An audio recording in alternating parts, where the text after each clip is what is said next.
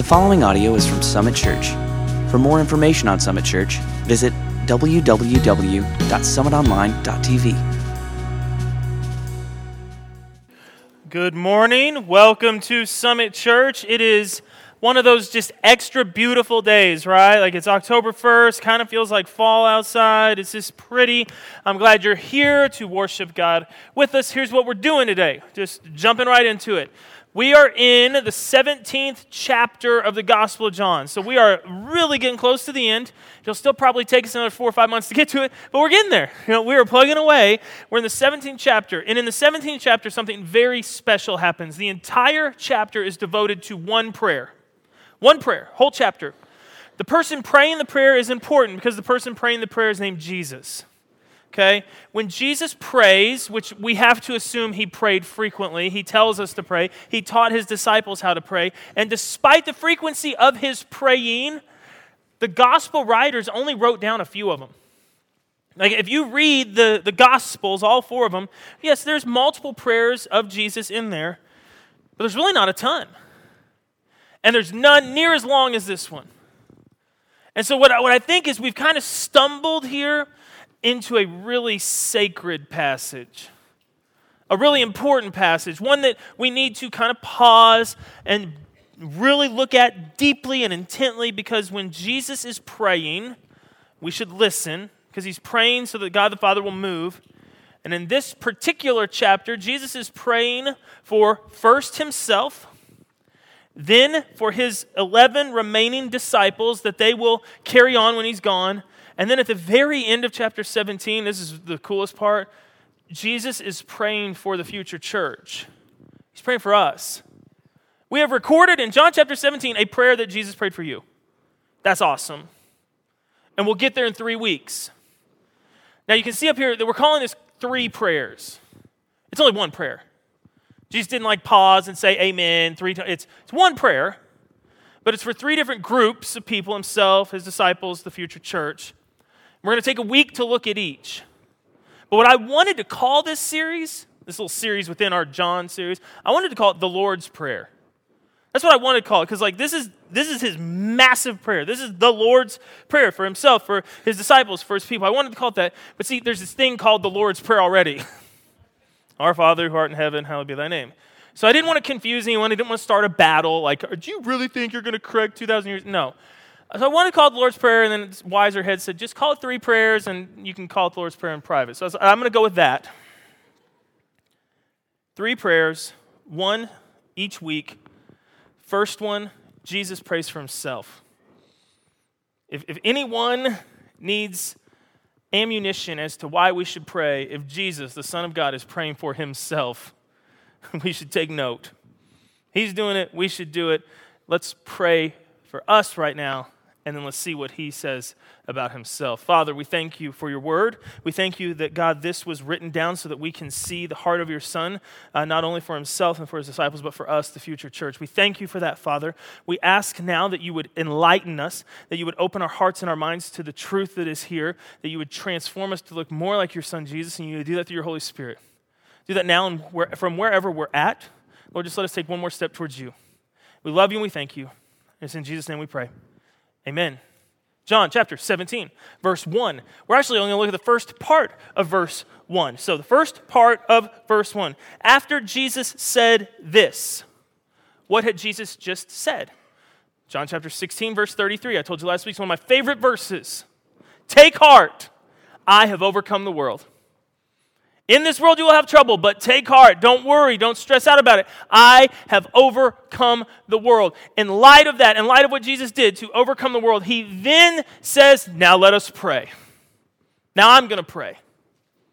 And I think if he's doing that, and he told us in chapter 16 multiple times, ask and in the name of Jesus, and the Father will give it to you, he's praying. I think this is part of overcoming the world. Prayer is a big part of it.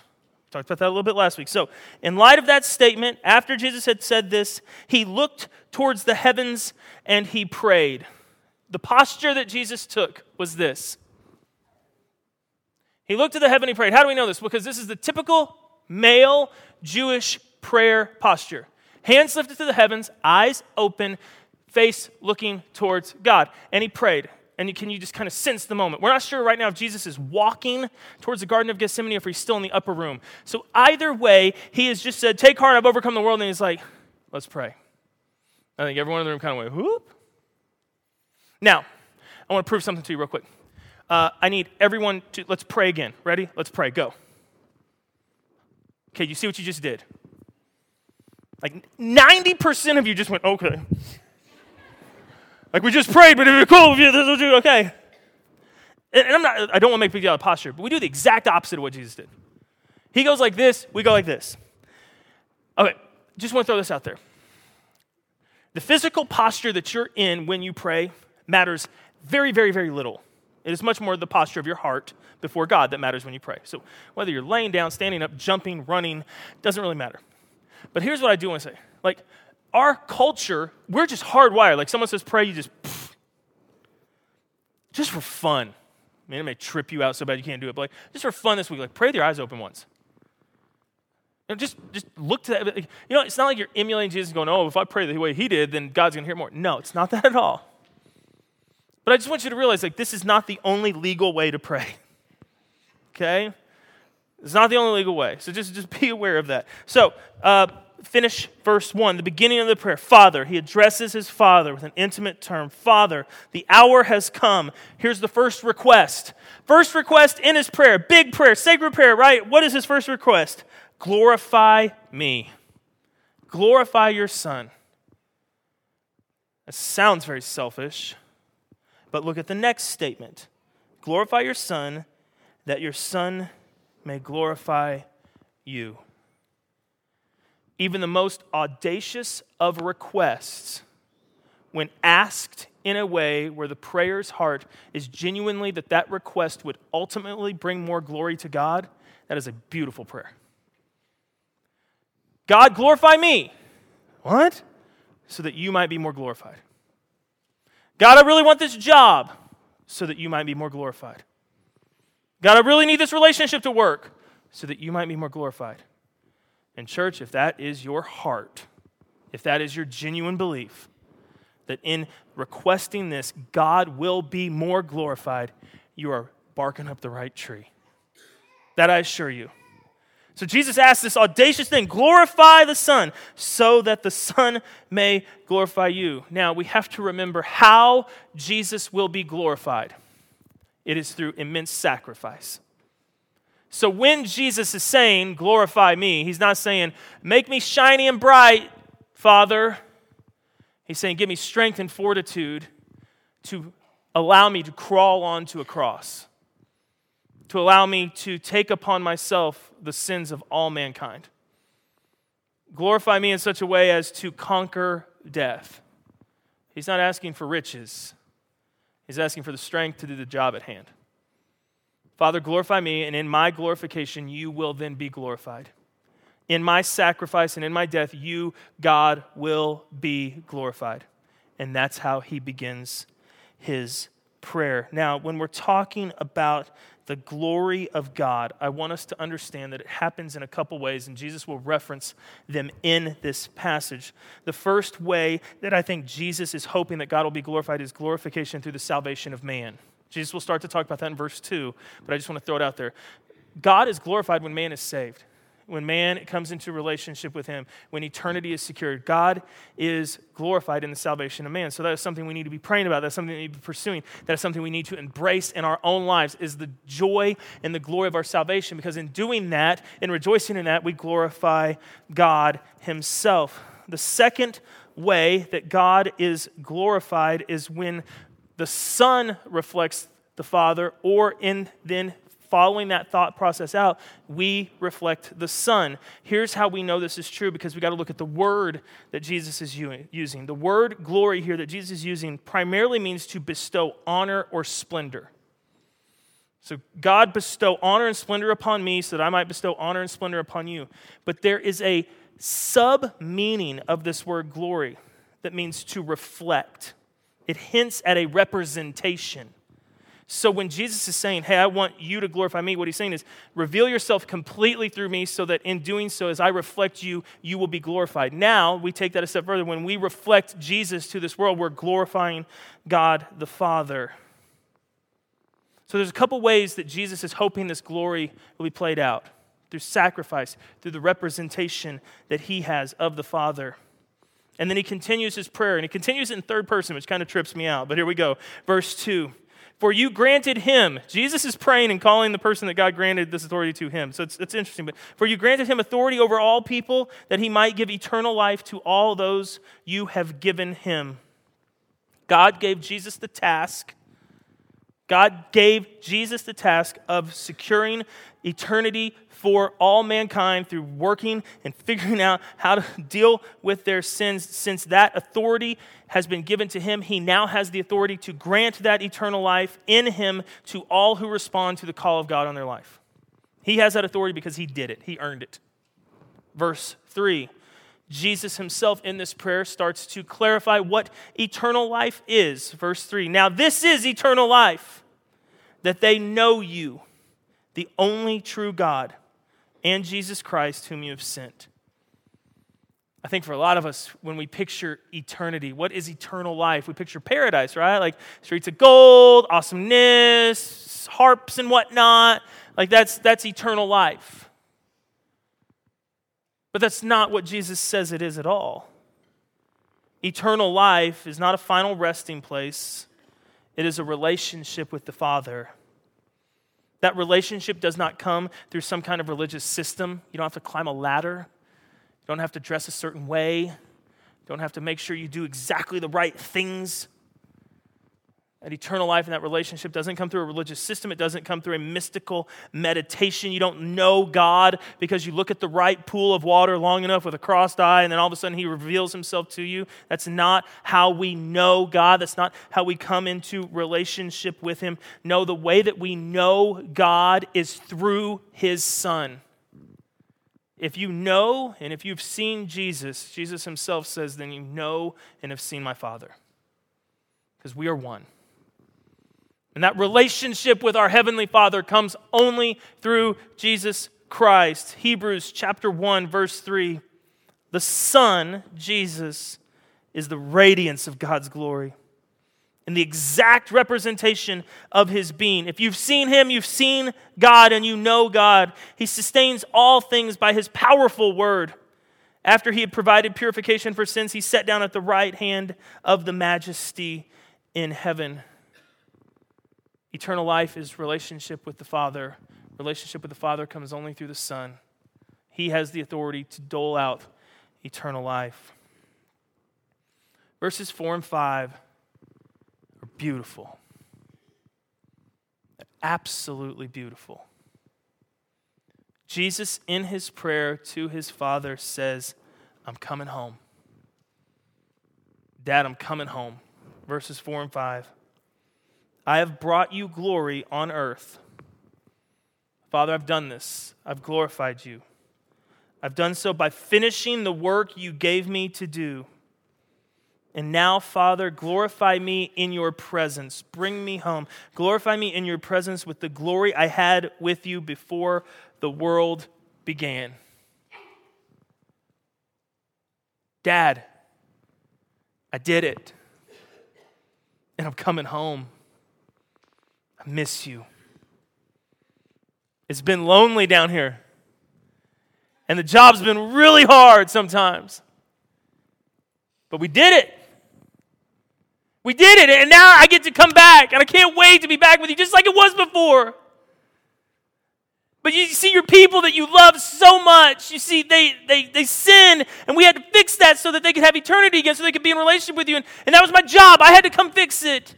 I had to become the Lamb of God. I had to do that. But guess what, Dad? It's done. We did it. Like, we got it, and I'm coming back. I'll see you in a couple days. What a beautiful and intimate prayer between a father and a son. I don't want to minimize this, and I sure don't want to minimize what I'm about to liken it to. But when I read that, I thought about service men and women who leave and go overseas for years at a time to do their job, to do their duty, to complete their task. I think about that and I think about the calls home when their time is done and they get to come back. They've done their job and they call back to a wife or to a child or to a parent and they go, Mom, Dad, husband? I'm coming back. I've missed you so much. It's been so hard at times, but I had a job to do and I did it. And now I'm coming home. And I hope it's just like how I left it. I hope it's, I can't wait to be back the way it would, just be back with you. Our media has done a really great job of showing those reunions. Father or mother goes and serves, and their kid doesn't know they're coming back, and they walk into their classroom, and you know you're just bawling your eyes out. This, is beautiful because you get it. Like you get what that man or woman has done for this country, and then you see the sacrifice that that child has made, and then you, you see that reunion. You're just like, yeah, I love. You show me those all day long until I run out of tears. Like this, I would love. That would be awesome. Can you imagine the reunion between God the Father and God the Son? We did it. Job's done. Come here, my boy. Here's your seat. I kept it warm for you, you know? Come on. What an intimate prayer. Dad, I'm done and I'm coming home. Now, there's a couple things we need to point out about verses 4 and 5, two, two things in particular. Um, the first one is that Jesus is talking like he's already finished the job. Did you catch that when you're reading it? Dad, I'm done. And I don't know if like God the Father, they just have such a relationship, he knows what he means, but like I, I wonder if God the Father's like, no, you're not. How about another, about know, three days? It's on the clock there, son. Uh, you're not you're not done. You haven't finished the work yet. I don't think Jesus is ignorant. I don't think he misspoke. I don't think John wrote it down wrong. Here, here's what I think Jesus is referring to. Just my opinion. For us, we talked about this like a couple months ago, but really just a few hours ago in the upper room. Do you remember when Jesus dismissed Judas Iscariot, called him out as the betrayer, and said, Get out of here and go get on doing what you're going to do? Do you remember that passage? And the reason that Jesus said, go now and do what you're going to do is because in Jesus' mind, at that moment, the clock started. The time had come, the game was on. And in that action, there was no turning back, there was no retreat. The resolve and the fortitude that Jesus had to see it through. He was resolutely intent upon completing his task. So much so that I think when he's praying, he's just like uh, jumping to the conclusion. We did it! We got a, we got a bunch. I mean, I know there's a few things we got to do, but hey, we did it. Like, it's, it's good, and I'm coming home. And, and some of you are going, no, Todd, it, he's not resolute. Like, it, you're, you're forgetting the Garden of Gethsemane, where, where they're headed to right now. Jesus is going to pray again here in just a few moments, but it's just going to be between he and the Father. And we have it recorded that he goes, God, if there's any other way, I want that way. He, he's going to pray that prayer. He's going to ask for a way out. So he's not resolute. Church, let us never forget how Jesus ended that prayer. Not my will, but yours be done. He wasn't asking for a way out of pain for the sins of all humanity. That job's done and secured. That was his purpose, not why he came. That was never in doubt. He's just looking at the cross going, God, if there's an audible right now where I can still pay for all the sins of the world and I don't have to die a horrific death as a sinner, like if, if there's another way, great but not my will, yours be done. Jesus never lost heart. He never turned back. And that's why he's praying like this. I've already brought you glory, and I've done so by finishing the work you gave me to do. Powerful words. Second question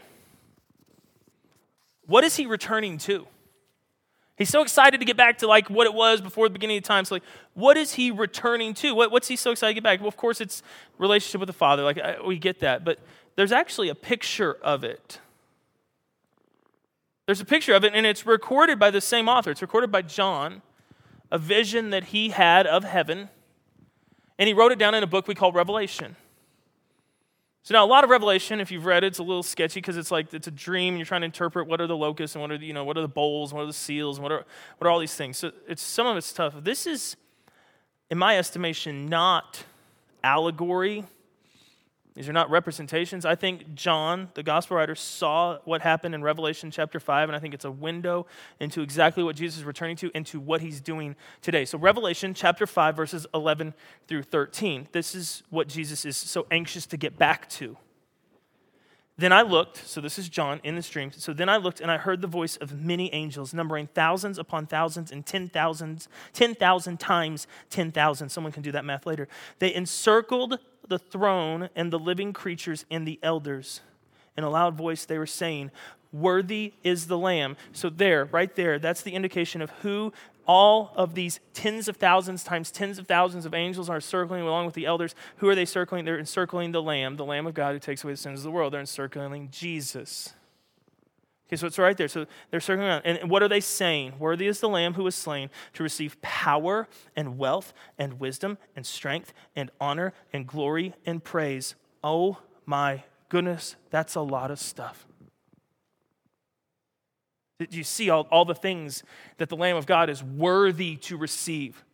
That, that's a big list power and wealth, and wisdom, strength, honor and glory and praise. He is worthy all of those and he is receiving those. Then in verse 13, then I heard every creature in heaven. All right, so track with this. Every creature in heaven and every creature on earth and every creature under the earth. Not even sure what those are. And then on the sea and then all, okay, that is in them. So everything in between saying. So what is John saying here? What did he see? He saw all of creation. Every single thing. Even some things are like, I don't know what's in the middle of these things, but there's some things there. And even those things are now doing what? What, what is everything doing? They're saying to him who sits on the throne and to the Lamb be praise and honor and glory and power forever and ever. That's what he was eager to get back home to. That's what he left when he came down here to die for your sins and mine. And that's what he is worthy of all creation shouting to the Lamb of God praise and honor and glory and power forever and ever. Amen. I see why he wanted to get back so badly. And, church, in this, I see our calling. I see our calling that comes from the gratitude of knowing that Jesus left that throne, left this amazing awesomeness, left it, came down, became human so that he might die for us all and grant eternal life, which is relationship with the Father. We get to go be there, we get to go be a part of this. And out of gratitude for that, we owe him everything. Everything. Now, as the band comes back up here, a couple questions that come from this prayer. First one if Jesus, in being Jesus, seeks to glorify the Father, then I think we, not being Jesus, should try to do the same thing. So, my question is are you currently glorifying the Father? Are you glorifying him in your praise and in your worship? Are you glorifying him in your reflection of the Son Jesus? Are you glorifying him in the working out of your salvation with fear and trembling? Are you glorifying him in your extending salvation through the gospel to other people? Are you glorifying the Father? If Jesus thought it was important to do so, I ask you, are you doing it as well? Yes or no? You know the answer to that. I can't decide for you. Just yes or no. Are you glorifying God with your life? And second question Jesus, who is now seated with the Father, is he basking in your current praise and honor and glory and power? Is he basking in that? Or is he eagerly awaiting it because you're not doing it? Second question Today, I intentionally got done early. If you're looking at your what, you're like, he got through that quick. Because I want us in this moment of response to have some space and some time to do what I think we must do, and that is return with gratitude the praise and the honor that Jesus rightfully deserves. It's like we're going to have like an impromptu night of worship in the morning. The response time today is going to be the just and due praise that Jesus reserves, that he deserves. And this is a place of freedom, I hope, where you can do that. Because it's not about your posture, it's not about how well you sing or don't sing. It's not about that. It's about your heart saying, Thank you. Thank you, Jesus, for doing what you did. And now I return to you what is rightfully yours. If you're sitting here going, I can't really, I can't do that. I'm sorry, I'm not going to do that. Then I would, I would just simply ask you to look at what Jesus did for you and ask yourself why you can't. In light of that, why can you not? And maybe the reason you can't is because you've never really fully embraced what Jesus did for you. Maybe you've never really fully accepted it. Maybe what you need to do today is accept that amazing gift of grace and sacrifice. You need to accept Jesus and you need to become a worshiper, a worshiper through being saved. I don't know. I don't know where you're at. But I know this. Our pastors and our prayer team are going to be up here today, and, and I want you to pray for whatever you need or want in the name of Jesus that it might glorify God. So, other people, yourself, whatever that is, I want to be praying with you for you. We have communion in the back of the room to remind you of the sacrifice that Jesus made so that your sins may be done away with. That is a beautiful reminder that should fuel your worship. But most importantly, today, as we respond, we are giving God all of this, okay? Uh, just quickly, we are giving Him power in our wealth, our wisdom, our strength, our honor. We're giving Him glory, we're giving Him praise, and we need to be doing that forever and ever and ever. Church, I need to be doing that. Those of you who know Jesus and have accepted his amazing gift of grace need to be doing that. We need to be doing that and so now we're going to have some time to do that. Cool? We're going to do that.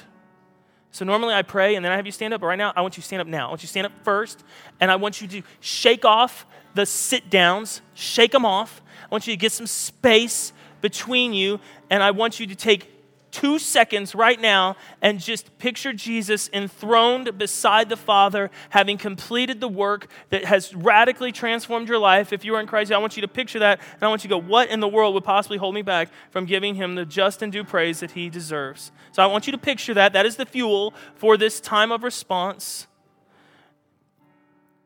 And now, God in heaven, we pray that you will be glorified by what we do here in this place in the next few minutes and by what we do when we leave. We pray that you hear our prayers and that you move. But most importantly, this morning, I ask for the freedom in this place to worship you, to honor you, to praise you, to bring glory to you, Jesus, for you are worthy of it all. We thank you. We thank you for what you've done, and we praise you for it. It's in your name we pray. Amen. Let's begin.